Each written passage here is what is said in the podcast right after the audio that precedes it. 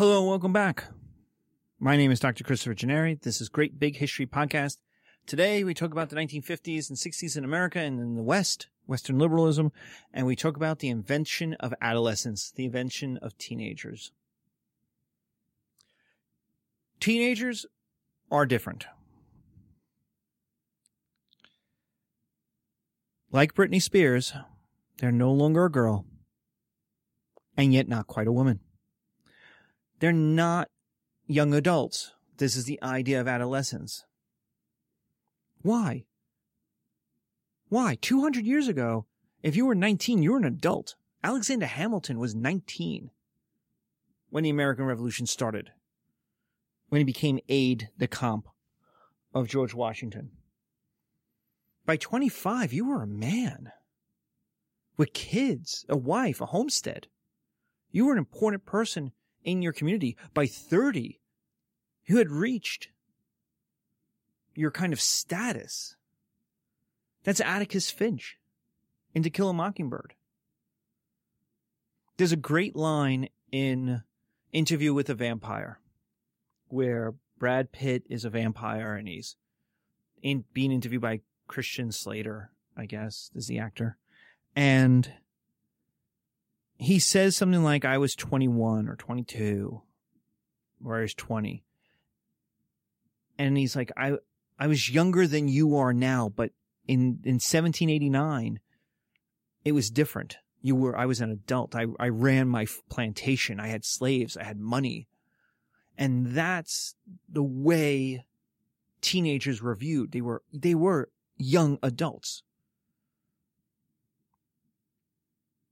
And they had been forever. A 20 year old is a warrior. A 30 year old is a general. Look at our constitution. You could be president at 35. Why? Because that was considered old enough to have had enough experience, to have enough legitimacy that you could then tell other men other people of the government what to do at 35.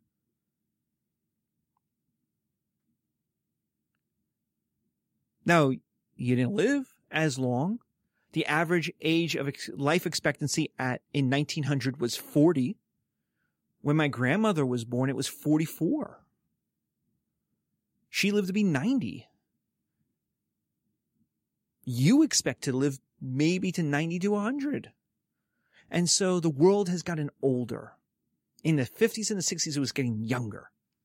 And now you live in a world that's gotten old.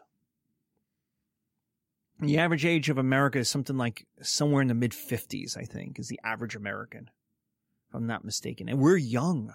It's much older in Japan and in China.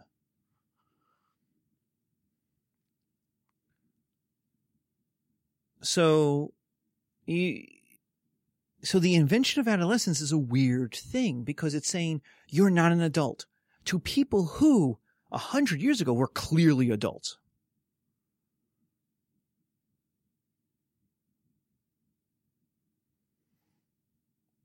Why? Why such a radical change? Well, industrialization. Just like it created childhood.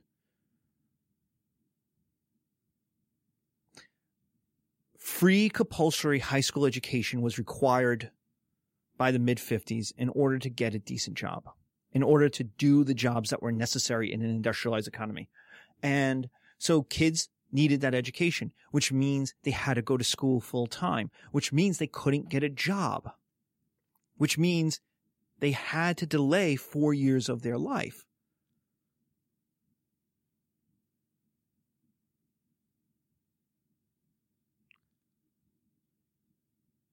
And the public supported this. Education became free. High school education became free, just like childhood education had been. Public taxes built the neighborhoods. The school became the new church. The most, one of the most important buildings, one of the most public buildings in the small, in a town, especially small towns. If you ever watched this, the, the show Friday Night Lights, or you've ever been in the South, the local high school football game is a public event. It is huge. The entire town comes out. And so public taxes built these schools to educate these students in order to build these neighborhoods. And suddenly 16 to 21 year olds have time and money and independence because they had to go to school. They had to learn stuff.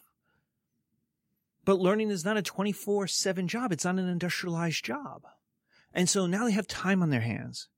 They do some jobs, uh, work at Wawa, work at McDonald's. Now they have some money on their hands and they've got independence because they don't have the responsibilities their parents or especially their grandparents would have had at their same age of, of a house, children, responsibilities. Now they're living in their parents saying, I'm an adult, but not being treated like one because they don't earn an independent money. They're not married. And so what happens? Adults panic. They're freaked out by drugs because now I don't know what my kids are doing. I'm at work or my kids are at someone else's house. What are they doing? One is obviously drugs, reefer madness, which will make you, if you smoke mar, if you smoke marijuana, man, you're going to become a commie. You're going to start this thinking. You're going to have too much education plus drugs equals communism. Sex and communism, actually. You're going to be lured into communism by drugs and sex. Mm-hmm. Which you may laugh at, but remember how do you keep them on the farm when they've seen Paris song? What do they worry about? Young men home from war, clearly adults, getting involved in sex, drinking, and drugs. They've seen Paris. They've seen New York. How does the farmland compete? How can we keep them safe when they've already done these things? So drugs, sex, and women, interestingly, become responsible for chastity. That's not the way it used to be. It starts in the Victorians to change, but it used to be women wanted sex and men denied it because men had other things to do. The ancient Greek world is especially true of this. We have letters from Cicero complaining about his wife bothering him. And he's like, Oh, come on. I, I have to write my Philippics. I don't have time for this. By the 1950s, it's changed. And it's the idea that boys want sex and it's girls who deny it. It's that girls who are now going to school with boys. That's the issue. How do you protect your daughters who are going to high school with these boys? And the idea is that boys should want sex. So it's girls' job to deny it. Boys have desire, and this is new. It's been stirring for like about the last hundred years. But now people have the time. See, before it was stirring, but you always shunted it off into marriage at 18. My grandparents were married by 19. Uh, my wife's uh, grandmother had three kids by 19 and married. She was married and proud of that. And everyone was proud of that. Or had two kids by 20, 21. So the idea was you could put that into marriage. Now you can't because now people need that time to get the education. So now they're hanging out together. They're going to school together. They're sitting right next to each other. They're making googly eyes at each other. And so what becomes the issue is society tells women, don't be hoes. It's your responsibility. If you get pregnant, it's your fault. You have to deal with it. You allowed this to happen. And that's new. Being pregnant was a girl's failure. Boys were naturally irresponsible.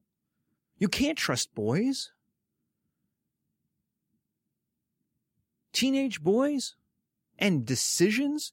The only thing you can be certain of with a teenage boy in a decision is he will choose the wrong decision. So it's girls have to be more adult. Girls have to be more responsible. Girls have to be more protective and society has to protect girls more. Now notice what feminism will do. Feminism will try to be throwing off those chains and saying, whoa, stop blaming me for everything. I want to do my own thing. I want to make my own decisions. But in, if you're watching the video, this is from, um, Natalie Wood's speech about her her parents in um, Rebel Without a Cause. And it's, he called me a dirty tramp. My own father. My own father thinks I'm a slut for hanging out with boys. It's a girl's fault. And American culture still does this. Still does. We still put the weight and maybe that's what the Me Too movement is is trying to break us out of. Um, but it's the weight that women are the object of sexual desire, who has to somehow earn their way to companionship.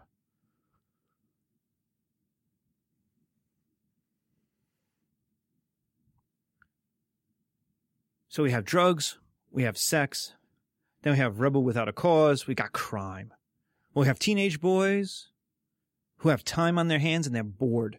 So what do they do? Stupid things. They have weak fathers, ruined sons. Rebel Without a Cause. His father dresses in a, his mother's apron for cooking. The father cooks. Now you, you may go, wait a minute, hold on, professor. The great chefs of the world are all men. And I say, yes, but not in America cooking was feminine in America. Domesticity was feminine in America. So a man who cooks, the man who hosts, where in the 19th century would be a dignified gentleman of class and taste, maybe a dandy if he had certain, certain specialty, more, more feminine tastes, maybe, but still a man. Now he's a woman. Now he's weak. Fall, weak fathers ruin sons. Strong mothers ruin sons. And what do we mean by ruin? Make them gay, basically. Don't treat them, don't make them grow to be regular homonormative men who have sex with women. That is something wrong. Girl, boys don't play with dolls. Girls play with dolls. Boys play with war action figures. Notice how you use the words. One is an action figure. The other is a doll.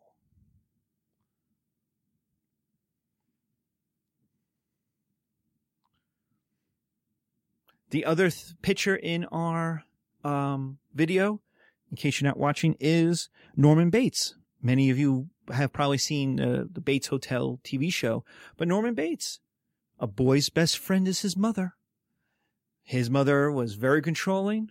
And did he turn out okay? No, not at all. He ends up with a porn addiction and murdering young women. So, teen, we invent teenagers, we invent adolescence as this time between. And what happens is adults panic in the 50s. And then in the rebellion of the 60s, it's even crazier because it's the idea that we gave them, gave these kids all these advantages and they screwed it all up. So it's a funny thing now if you're, if you're a millennial and you get all the hate from the boomers who call you lazy and attached to your phone and you, you have no work ethic. That is exactly what boomer parents said to them in the 50s and the 60s. They were on drugs, obsessed with sex, getting into trouble, vaguely homosexual, with their long hair. And they weren't responsible. The same thing the boomers are saying about you guys. boomer parents said about them. Okay. In our next episode, we're talking about te- how television created the middle class and how it gives us our identity on economic um, stability and resources. Thank you.